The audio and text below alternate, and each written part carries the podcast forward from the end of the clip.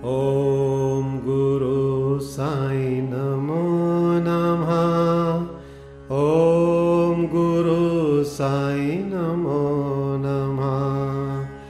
ॐ गुरु साई नमो नमः। ॐ गुरु साई नमो नमः। ओम श्री अनंत कोटि ब्रह्मांड नायक राजाधिराज योगिराज पार ब्रह्म। श्री सचिदानंद समर सदगुरु साईनाथ महाराज, आपकी जय हो, आपकी जय हो। हे गुरुवर, हे सदगुरु, आज श्री साईं सचरित्र का अध्याय सात का पठन होगा। आशीर्वाद दे बाबा, ये सब के चित्र में उतरे और सभी इससे पुण्य लाभ कमाएँ। आइए, अब अध्याय सात की ओर बढ़ते हैं। जैसा कि इसमें लिखा हुआ है, अद्भुत अवतार श्री साईं बाबा की प्रकृति, उनकी यौगिक क्रियाएँ, उनकी सर्वव्यापकता, कुष्ठ रोगी द्वारा सेवा खारपड़े के पुत्र को प्लेग, पंढरपुर गमन, अद्भुत अवतार। आइए आगे पढ़ते हैं। श्री साईं बाबा समस्त यौगिक क्रियाओं में पारंगत थे।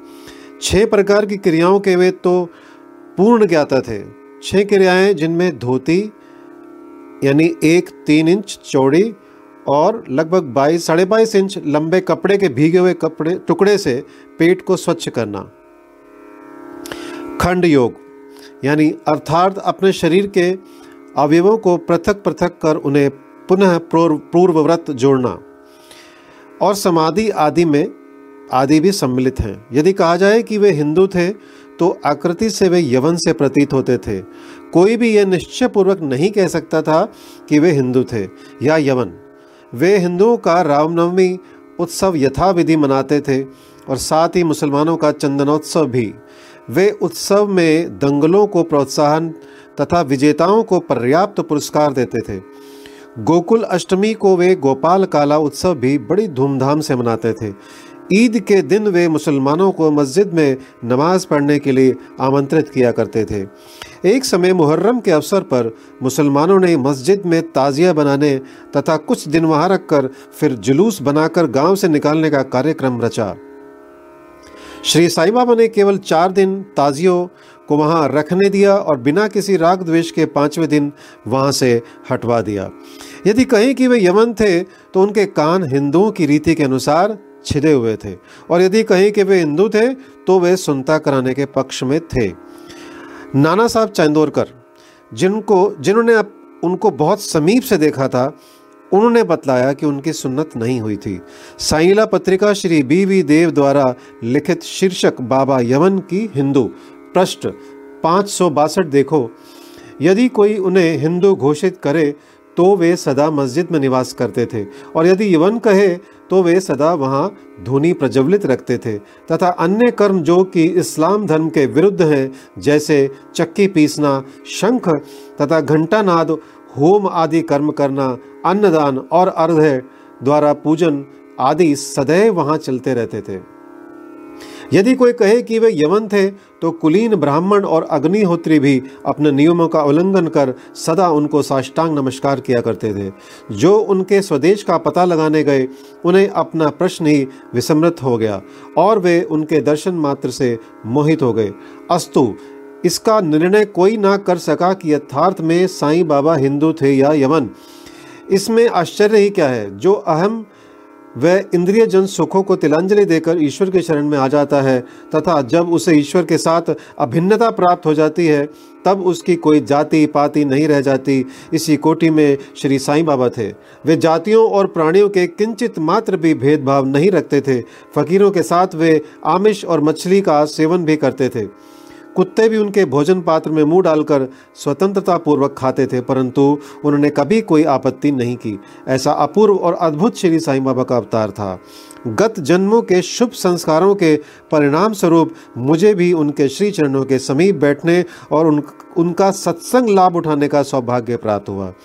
मुझे जिस आनंद व सुख का अनुभव हुआ, उसका वर्णन मैं किस प्रकार कर सकता हूँ? यथार्थ में बाबा अखंड सच्चिदानंद थे। उनकी महानता और अद्वितीय का, अद्वितीयता का बखान कौन कर सकता है?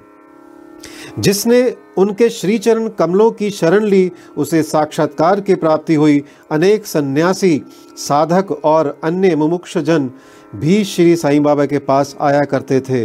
बाबा भी सदैव उनके साथ चलते, फिरते, उठते, बैठते, उनसे वार्तालाप कर उनका चित्तरंजन किया करते थे। अल्लाह मालिक सदैव उनके होठों पर था। वे कभी भी विवाद और मतभेद में नहीं पड़ते थे, तथा सदा शांत और स्थिर रहते थे। परंतु कभी कभी वे क्रोधित हो जाया करते थे। वे सदैव ही वेदांत की शिक्षा दिया करते थे। कोई भी अंत तक ना जान सका कि श्री साईं बाबा वास्तव में कौन थे। अमीर और गरीब दोनों उनके लिए एक समान थे। वे लोगों के गुह व्यापार को पूर्णतया जानते थे। और जब वे रहस्य प्रकट करते तो सब विस्मित हो जाते थे। स्वयं ज्ञानावतार होकर भी वे सदैव ज्ञानता का प्रदर्शन किया करते थे। उन्हें आदर सत्कार से सदैव अरुचि थी। इस प्रकार का श्री साईं बाबा का वैशिष्ट्य था, थे तो वे शरीरधारी, परंतु कर्मों से वे कर्मों से उनकी ईश्वरिता स्पष्ट झलकती थी। शिरडी के सकल नर नारी उन्हें पर ब्रह्म ही मानते थे। आइए बाबा की प्रकृति। मैं मूर्ख जो हूँ, श्री साई बाबा की अद्भुत लीलाओं का वर्णन नहीं कर सकता। शिरडी के प्राय समस्त मंदिरों का जिन्होंने, उन्होंने जीर्णोद्वार किया, श्री तात्या पाटिल के द्वारा शनि, गणपति, शंकर, पार्वती, ग्राम्य देवता और हनुमान जी आदि के मंदिर ठीक करवाए। उनका दान भी विलक्षण था। दक्षिणा के रूप में जो धन एकत्रित होता था, उसमें से वे किसी को बीस रुपये किसी को पंद्रह रुपये या किसी को पचास रुपये इस प्रकार प्रतिदिन स्वच्छंदता स्वच्छंदता पूर्वक वितरण कर देते थे। प्राप्तिकर्ता उसे शुद्ध दान समझता था। बाबा को भी सदैव यही इच्छा थी कि उसका उपयुक्त रीति से व्यय किया जाए। बाबा के दर्शन से भक्तों को अनेक प्रकार का लाभ पहुँचता था। अनेकों निष्कपट और स्वस्थ बन गए। दुष्टात्मा पुण्यात्मा में परिणत हो गए। अनेकों कुष्ठ रोग से मुक्त हो गए और अनेकों को मनोवांचित फल की प्राप्ति हो गई। पंगुओं की पंगुता नष्ट हो गई, उनकी कीर्ति दूर दूर तक फैलती गई और भिन्न भिन्न स्थानों से यात्रियों के झुंड के झुंड शिरडी आने लगे। बाबा सदा धुनी के पास ही आसन जमाए रहते और वहीं विश्राम किया करते थे। वे कभी स्नान करते और कभी स्नान किए बिना ही समाधि में लीन रहते थे। वे सिर पर एक साफा, कमर में एक धोती और तन ढकने के लिए एक अंग रखा धारण करते थे। प्रारंभ से ही उनकी वेशभूषा इसी प्रकार थी। पूर्वार्ध में वे गाँव में चिकित्सा कार्य भी किया करते थे। रोगियों को निदान कर उन्हें औषधि भी देते थे।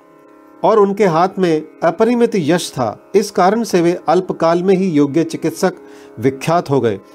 वहाँ केवल एक ही घटना का उल्लेख किया जाता है, जो बड़ी विचित्र सी है। विलक्षण नेत्र चिकित्सा। आइए इसके बारे में जानते हैं। एक भक्त की आँखें बहुत लाल हो गई थी। उनमें सूजन भी आ गई थी।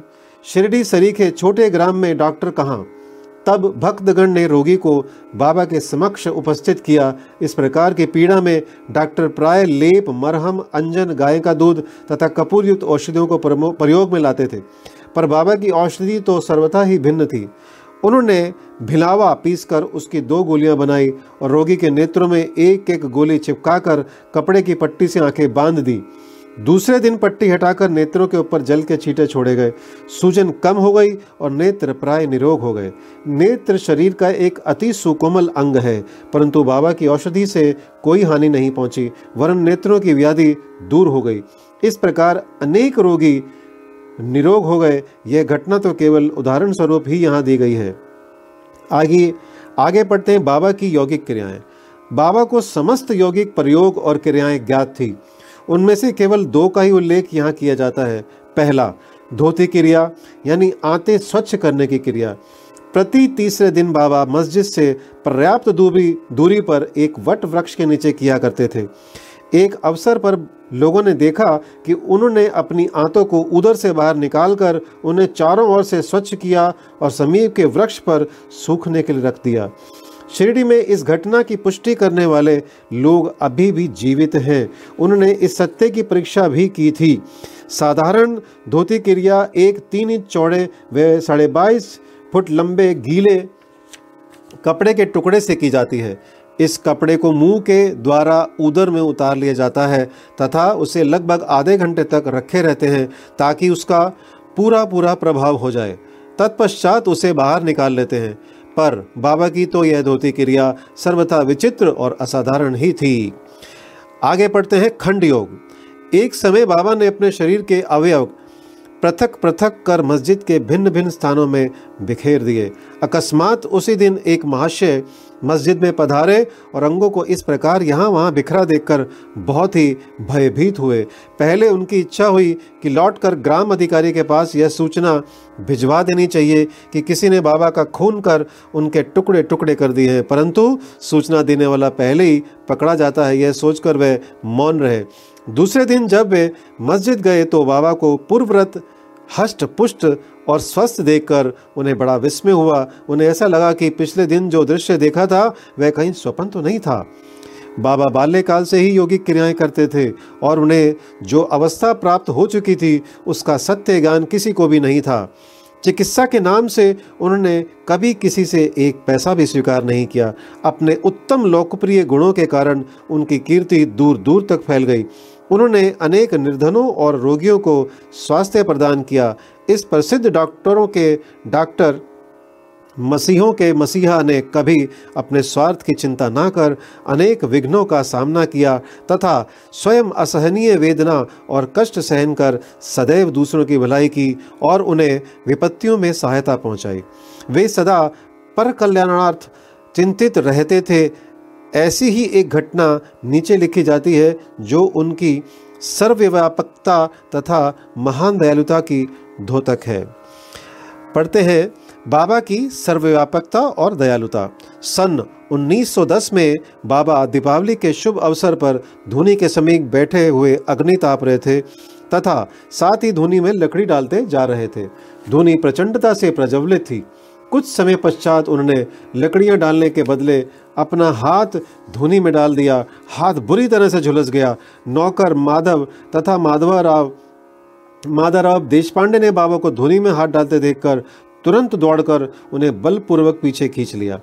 माधवराव ने बाबा से कहा, देवा, आपने ऐसा क्यों किया? बाबा सावधान होकर कहने लगे, यहाँ से कुछ दूरी पर एक लोहारिन जब भट्टी धोक रही थी, उसी समय उसके पति ने उसे बुलाया, कमर से बंधे हुए शिशु का ध्यान छोड़, वह शीघ्रता से वहाँ दौड़ गई। अभाग्यवश शिशु फिसल कर भट्टी में गिर पड़ा। मैंने तुरंत भट्टी में हाथ डालकर शिशु के प्राण बचा लिए। मुझे अपना हाथ जल जाने का कोई दुख नहीं है, परंतु मुझे संतोष है कि एक मासूम शिशु के प्राण बच गए। आइए अब एक और पढ़ते हैं, कुष्ठ रोगी द्वारा सेवा। माधवराव देशपांडे के द्वारा बाबा का हाथ जल जाने का समाचार पाकर श्री नाना साहेब चांदोरकर बम्बई के सुप्रसिद्ध डॉक्टर श्री परमानंद के साथ दवाइयाँ, लेप, मरहम तथा पट्टियाँ आदि साथ लेकर शीघ्रता से शिरडी को आए। उन्होंने बाबा से डॉक्टर परमानंद को हाथ की जाँच करने और जले हुए स्थान में दवा लगाने की अनुमति मांगी। यह प्रार्थना अस्वीकृत हो गई। हाथ जल जाने के पश्चात एक कुष्ठ रोग, पीड़ित भक्त भागवजी शिंदे उनके हाथ पर सदैव पट्टी बांधते थे। उनका कार्य था प्रतिदिन जले हुए स्थान पर घी मलना और उसके ऊपर एक पत्ता रखकर पट्टियों से उन्हें उसे पुनः पूर्वव्रत कस कर बाँध देना। घाव शीघ्र भर जाए इसके लिए नाना साहब चंदोकर ने पट्टी छोड़ने तथा डॉक्टर परमानंद से जाँच व चिकित्सा कराने का बाबा से बारंबार अनुरोध किया। यहाँ तक कि डॉक्टर परमानंद ने भी अनेक बार प्रार्थना की, परंतु बाबा ने कहते हुए टाल दिया कि केवल अल्लाह ही मेरा डॉक्टर है। उन्होंने हाथ का परीक्षण करवाना अस्वीकार कर दिया। डॉक्टर परमानंद की दवाइयाँ शिरडी के वायुमंडल में ना खुल सकी और ना उनका उपयोग ही हो सका। फिर भी डॉक्टर साहब का परम भाग्य था जो उन्हें बाबा के श्री दर्शन का लाभ हुआ। भागो जी को दवा लगाने की अनुमति मिल गई। कुछ दिनों के उपरांत जब घाव भर गया, तब सब भक्त सुखी हो गए। परंतु यह किसी को भी ज्ञात न हो सका कि कुछ पीड़ा शेष रही थी या नहीं। प्रतिदिन प्रातःकाल घृत से हाथ की मालिश और पुनः कस कर पट्टी बांधना श्री साई बाबा की समाधि पर्यंत यह क्रम इसी प्रकार चलता रहा। श्री साईं बाबा सदृश पूर्ण सिद्ध को यथार्थ में इस चिकित्सा की भी कोई आवश्यकता नहीं थी। परंतु भक्तों के प्रेमवश उन्होंने बागुजी की यह सेवा अर्थात उपासना निर्विघ्न स्वीकार की। जब बाबा लैंडी को जाते थे, जाते तो भागोजी छाता लेकर उनके साथ ही जाते थे।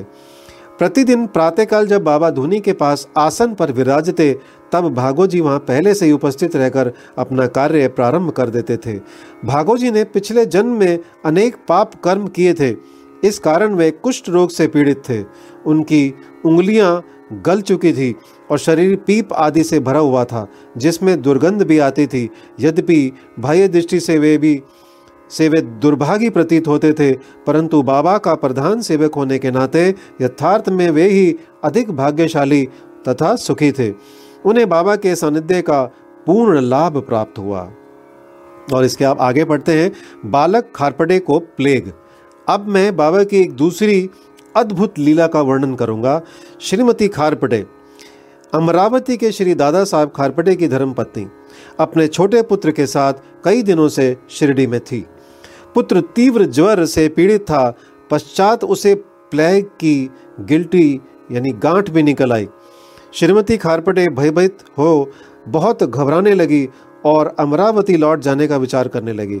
संध्या समय जब बाबा वायु सेवन के लिए वाड़े, अब जो समाधि मंदिर कहा जाता है, उसके पास से जा रहे थे तब उन्होंने उनसे लौटने की अनुमति मांगी, तथा कंपित स्वर में कहने लगी कि मेरा प्रिय पुत्र प्लेग से ग्रस्त हो गया है। अतः अब मैं घर लौटना चाहती हूँ। प्रेम पूर्वक उनका समाधान करते हुए बाबा ने कहा, आकाश में बहुत बादल छाए हुए हैं, उनके हटते ही आकाश पूर्वव्रत स्वच्छ हो जाएगा। ऐसा कहते हुए उनने कमर तक अपनी कफनी ऊपर उठाई और वहाँ उपस्थित सभी लोगों को अंडों के बराबर चार गिल्टियाँ देखा, दिखाकर कहा, देखो, मुझे अपने भक्तों के लिए कितना कष्ट उठाना पड़ता है और उनके कष्ट मेरे हैं। यह विचित्र और असाधारण लीला देखकर लोगों को विश्वास हो गया कि संतों को अपने भक्तों के लिए किस प्रकार कष्ट सहने पड़ते हैं। संतों का हृदय मोम से भी नरम तथा मक्खन जैसा कोमल होता है। वे अकारण ही भक्तों से प्रेम करते और उन्हें अपना निजी संबंधी समझते हैं। इसके आगे बढ़ते हैं। पंढरपुर, गमन और निवास। बाबा अपने भक्तों से कितना प्रेम करते और किस प्रकार उनकी समस्त इच्छाओं तथा समाचारों को पहले से ही जान लेते थे, इसका वर्णन कर मैं ये अध्याय समाप्त करूँगा। नाना साहेब चंदोरकर बाबा के परम भक्त थे। वे खानदेश में नंदूरबार के मामलतदार थे। उनका पंढरपुर को स्थानांतरण हो गया और श्री साईं बाबा की भक्ति उन्हें फलदायी हो गई, क्योंकि उन्हें पंढरपुर जो भूवैकुंठ यानी पृथ्वी का स्वर्ग सदृश ही समझा जाता था। उसमें रहने का अवसर प्राप्त हो गया। नाना साहेब को शीघ्र ही कार्यभार संभालना था, इसलिए वे किसी को पूर्व पत्र या सूचना दिए बिना ही शीघ्रता से शिरडी को रवाना हो गए। वे अपने पंढरपुर शिरडी में अचानक ही पहुंचकर अपने विठोबा यानी बाबा को नमस्कार कर फिर आगे प्रस्थान करना चाहते थे। नाना साहिब के आगमन की किसी को भी सूचना ना थी, परंतु बाबा से क्या छिपा था? वे तो सर्वज्ञ थे। जैसे ही नाना साहब नीम गाँव पहुँचे, जो शरीर से कुछ ही दूरी पर है, बाबा पास बैठे हुए महालसापति, अप्पा शिंदे और काशीराम से वार्तालाप कर रहे थे, उसी समय मस्जिद में स्तब्धता छा गई और बाबा ने अचानक ही कहा, चलो, चारों मिलकर भजन करें। पंडरपुर के द्वार खुले हुए हैं। यह भजन प्रेम पूर्वक गाएँ। पंडरपुरला जायचे जायचे, तिथेच मजला रहचे। तिथेच मजला रहचे। घर में माइया रायचे सब मिलकर गाने लगे। इसका भावार्थ है, मुझे पंढरपुर जाकर वहीं रहना है, क्योंकि वह मेरे स्वामी ईश्वर का घर है। बाबा गाते जाते और भक्तगण उसे दोहराते जाते थे। कुछ समय में नाना साहब ने वहाँ सकटुम्ब पहुंचकर बाबा को प्रणाम किया। उन्होंने बाबा से पंढरपुर पधारने तथा वहाँ निवास करने की प्रार्थना की। पाठकों, अब इस प्रार्थना की आवश्यकता ही कहाँ थी? भक्तगण ने नाना साहब को बताया कि बाबा पंढरपुर वास के भाव में पहले से ही थे। यह सुनकर नाना साहब द्रवित हो श्री चरणों में गिर पड़े और बाबा की आज्ञा, उदी तथा आशीर्वाद प्राप्त कर वे पंढरपुर को रवाना हो गए। बाबा की कथाएँ अनंत हैं। अन्य विषय जैसे मानव जन्म का महत्व, बाबा का भिक्षावृत्ति पर निर्वाह बायजाबाई की सेवा तथा अन्य कथाओं को अगले अध्याय के लिए शेष रखकर अब मुझे यहाँ विश्राम करना चाहिए। श्री सदगुरु साईनाथ अपर्णमस्तु शुभम भवतु। ओम साई राम